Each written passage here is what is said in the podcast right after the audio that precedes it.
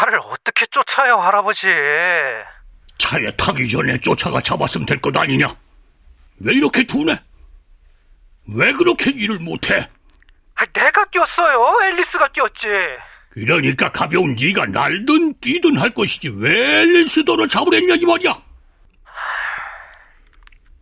놓쳤으면 거기서 뭐하고 있어? 그냥 집으로 와. 예.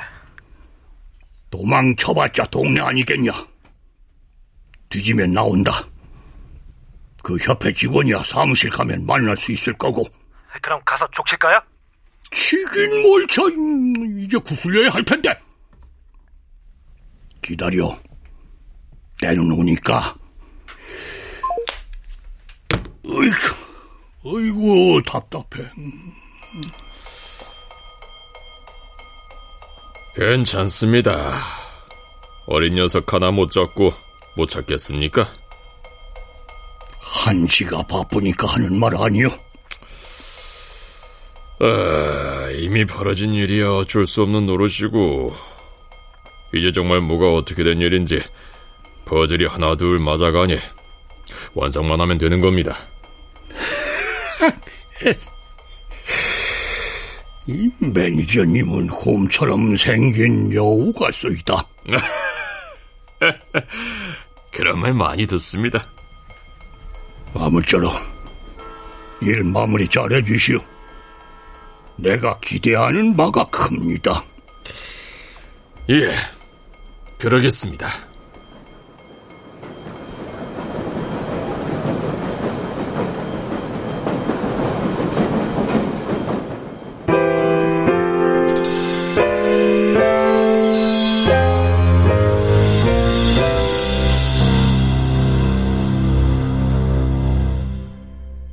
라디오 극장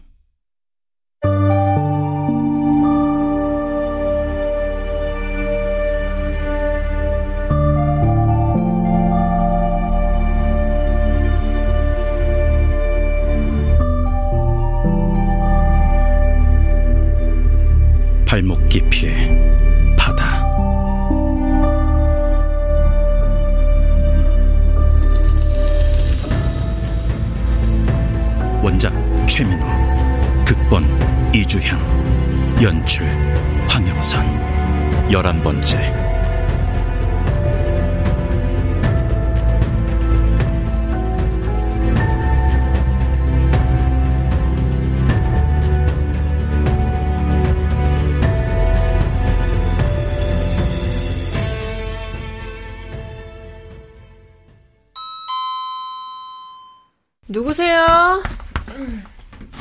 저 어, 누구?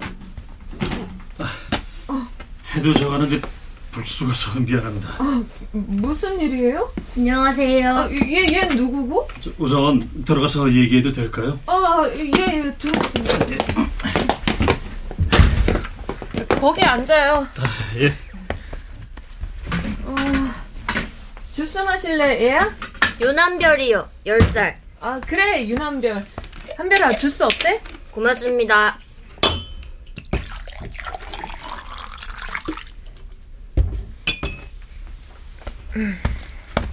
미안합니다.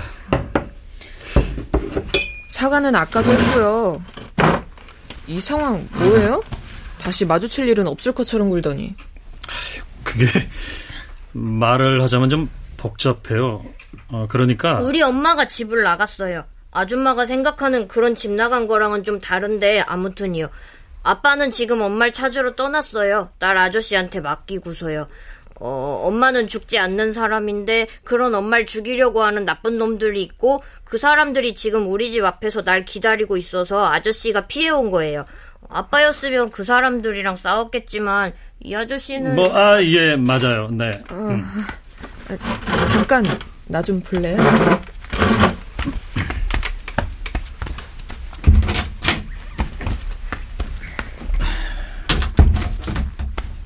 저게 다 무슨 말이에요? 죽지 않는 사람은 뭐고, 근데 죽이려 한다는 건 또 뭐고요? 말 그대로입니다. 내가 저 아이 엄마를 찾고 있어요. 죽지 않는 사람이고 아무도 인상착의를 기억하지 못해요. 예전에 함께 일했던 동료들조차도 사진도 주민등록번호도 없는 이 세상에 없는 거나 마찬가지인 사람이에요. 도대체가 무슨 소린지. 대실종이랑 관련 있어요? 있군요. 없진 않아요. 모든 게 다 연결되어 있죠. 연관성 얘기했었죠? 바로 그거예요. 난 저의 엄마를 찾고 있고 협회로부터 유골 발굴 사건을 알아보라 지시받았죠. 그런데 지금은 유골 발굴 사건이 10년 전 대실종 사건과 연관성이 있다는 걸 알게 된 상태고 저의 엄마 그러니까 정묘진 씨 또한 어떤 연관성이 있다고 보고 있습니다. 언제부터 알았어요? 글쎄요. 저 아이가 협회 사무실 문을 노크했을 때부터 어쩌면 노아 씨가 거울을 들고 잠적했을 때부터 무슨 일이 벌어질 거란 걸 알았던 것도 같아. 창신 인쇄소와 유골이 발굴된 호텔 공사장이 서로 그리 멀지 않은 곳에 위치해 있다는 걸 알기 훨씬 전부터 모든 일이 다 연결되어 있다고 느꼈던 것 같아. 굉장히 흥미롭네요. 여기로 와줘서 고마워요. 같이 윈윈하자고요. 그 사람들이 협회 사무실도 알아요. 나나 파트너 집 알아내는 건 식은 죽 먹기일 것 같아서 아무런 상관도 없어 보이는 사람이 필요했어요. 뭐 기자님도 꼭 상관이 없다곤 할수 없지만 알아요. 무슨 말인지. 우선 아이부터 보호하죠.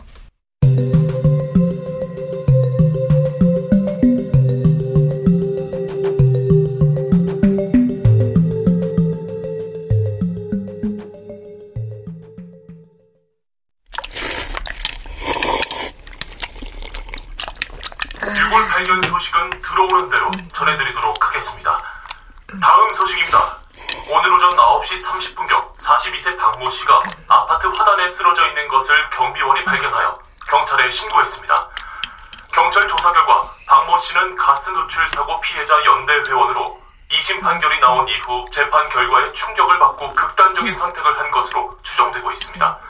한편 가스 누출 피해자 연대 우리 반에도 저 동네에서 이사 온 애 있어요. 피해자? 그렇다던데요. 공장에서 가스가 새어나와서 마을 사람 절반이 입원했대요, 진짜로. 두 명이 죽고 한 명은 식물인간 되고. 걔도 입원했었대요. 걔네 집은 그냥 회사에서 주는 보상금 받고 여기로 이사 왔나 봐요. 안타깝네. 그 친구는 이제 괜찮대? 아니요. 딱 봐도 몸이 안 좋아 보여요. 눈도 퀭하고. 체육 시간에 제대로 뛰지도 못해요. 숨이 차대요. 좀 세상은 원래가 점점 나빠지는 거잖아요. 뭐? 엄마가 그러던데요. 그 죽지 않. 희미 씨. 아, 네. 이 나라는 벌 받을 사람들이 제대로 벌을 받은 적이 한 번도 없다면서 그렇게 말했어요. 여기서 계속 살려면 그걸 당연한 걸로 알고 살아야 한대요. 꼭 그렇지만은 않아. 에이, 저 뉴스만 봐도 그런데요, 뭐. 어머니가 비관적인 생각을 주로 하셔서 그런 거지. 꼭 모든 일이 다 그런 건 아니야. 음, 넌 어머니 생각에 동의하기보단 좋은 생각을 더 많이. 비관적이 뭔데요? 어, 안 좋은 건 알겠네요. 그럼 비관적의 반대말은요? 음, 낙관적. 낙관적. 음, 세상은 조금 비관적이지만 점점 낙관적으로 되어가면 좋겠어요.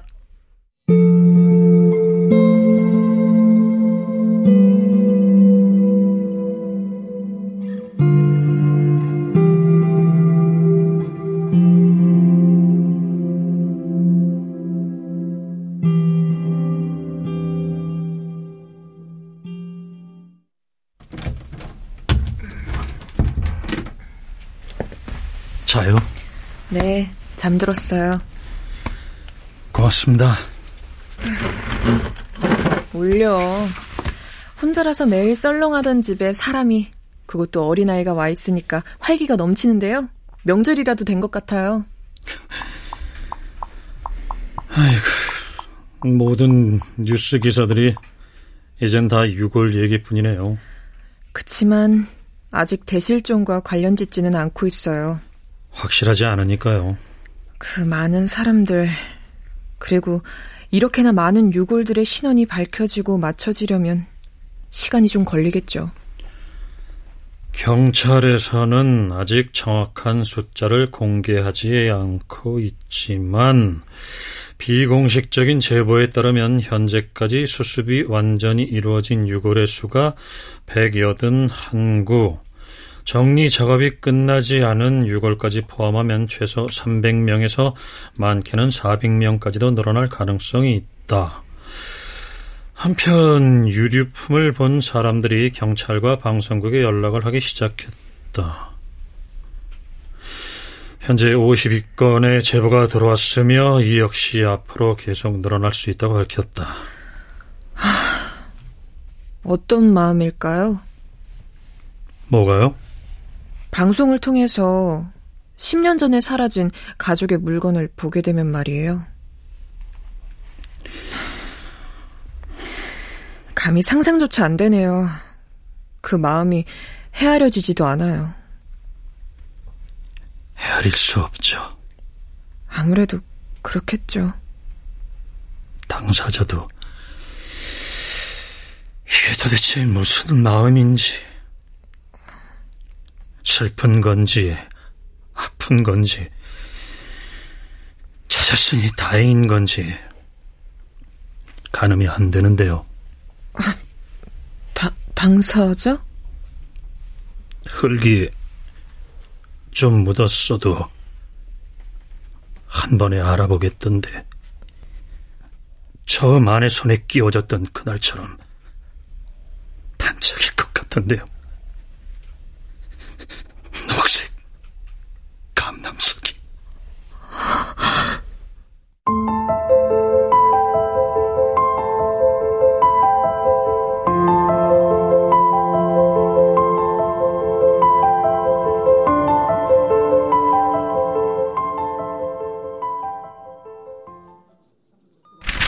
자, 네. 다 맞게 기입하신 거 확인하셨고요. 어, 이 정도면 됐습니다. 처리까지는 길어도 5일 정도 걸릴 거예요. 그때쯤 등본 하나 열람해 보시는 것도 좋습니다. 네, 네 감사합니다. 네. 저 네. 괜찮으시다면 뭔가 한 말씀 해주실 수 없을까요? 예? 아니, 어, 어떤... 그냥 저희 결혼에 대해서요. 무슨 말이든요. 음, 주례라고 생각하고 한 말씀 해주세요. 주, 주례요? 네. 축하받고 싶어서요. 민주야. 아, 아, 예. 아니, 두 분 결혼 축하드립니다. 예. 오래오래 사랑하고 이해하며 백년 해로하시길 바랄게요. 고맙습니다. 고맙습니다. 네. 가자. 어.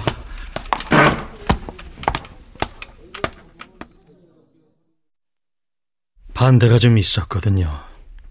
장인어른 장모님 두 분 다 타인의 가격을 매기는 데 익숙한 분들이었고 결혼을 입찰로 여겼어요. 딸을 집에서 멀리 떨어진 대학에 보낸 걸 후회도 했고요. 교육대학이라면 근처에도 있었거든요. 아, 아내랑 내가 같은 사립학교 교사를 하다 만났어요. 아내는 수학, 나는 영어. 아, 선생님이셨구나. 네. 아내가 그렇게 되기 전까지 제법 오랫동안.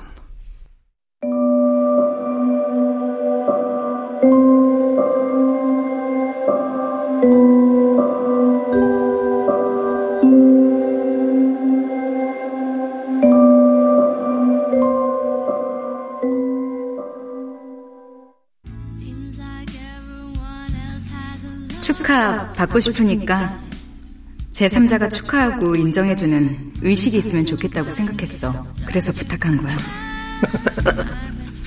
그분 엄청 당황하던데? 알아. 내가 때 좀 썼지. 그래도 가끔은 우리만 행복하면 그만일 때도 있어야 돼. 우리도 비축할 에너지가 필요하잖아.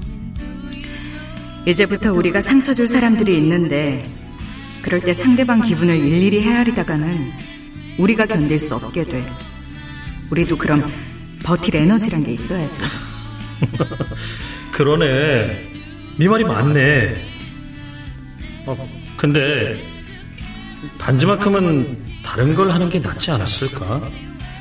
감남석은 반지에 잘 안 쓰이기도 하고 보석성에서도 경도가 약해서 다른 보석이랑 섞이지 않아야 해서 보관도 까다롭다고 말렸었잖아. 감남석은 밤에 더 빛나. 그게 너무 좋잖아. 조금 외로워 보이긴 하지만 내가 평생 끼고 당신 옆에서 봐줄 건데. 그 정도 외로운 건 괜찮겠지. 별나 하여튼. 그래도 뭐 민주 네가 좋다니 나도 좋아.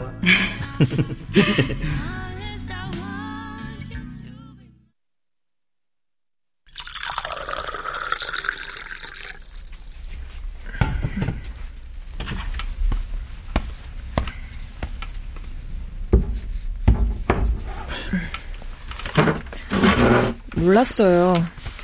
감람석이 밤에 더 빛나는 보석인 줄은. 나도 아내한테 처음 들은 거예요. 그래서 결국 허락은 받은 거죠? 두 분 결혼. 등 떠밀리듯 허락하신 거죠.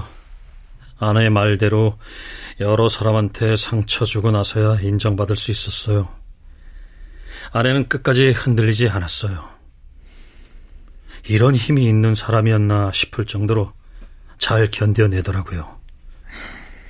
손가락질하면 다 받아내고 욕하면 한기로 흘려보내면서요. 가끔 나한테 기대서 울 때는 있었어도 힘들다, 그만하고 싶다, 도망이라도 가자, 뭐 그런 나약한 말은 하지 않았죠. 축하받아서 그런가 봐요. 맞아요. 난 보잘 것 없다 생각했지만 아내는 정말 누구든지 간에 받았던 그 축하를 에너지로 잘 비축해뒀던 건가 봐요. 그 에너지를 남김없이 사용하고 또 사용하고 그렇게 어렵게 날 남편으로 부모님의 사위로 자리하게 해줬네요.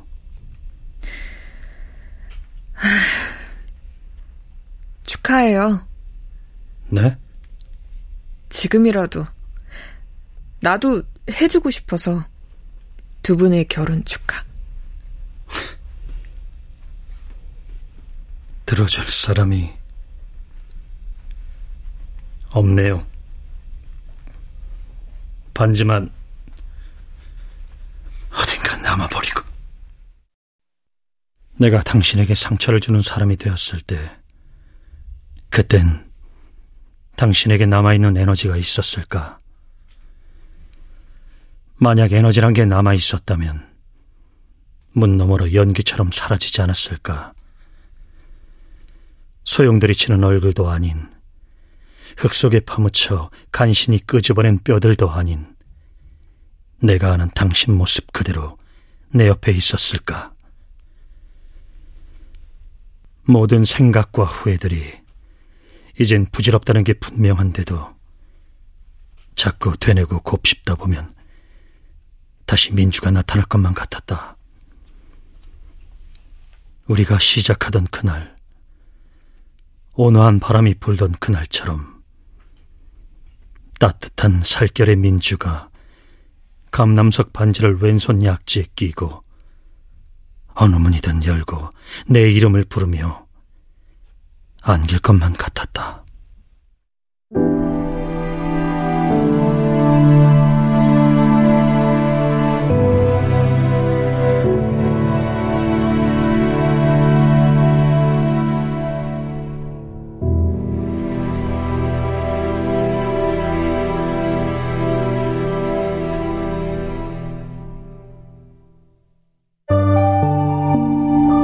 라디오 극장 발목 깊이의 바다 최민우 원작 이주양 극본 황영선 연출로 열한 번째 시간이었습니다.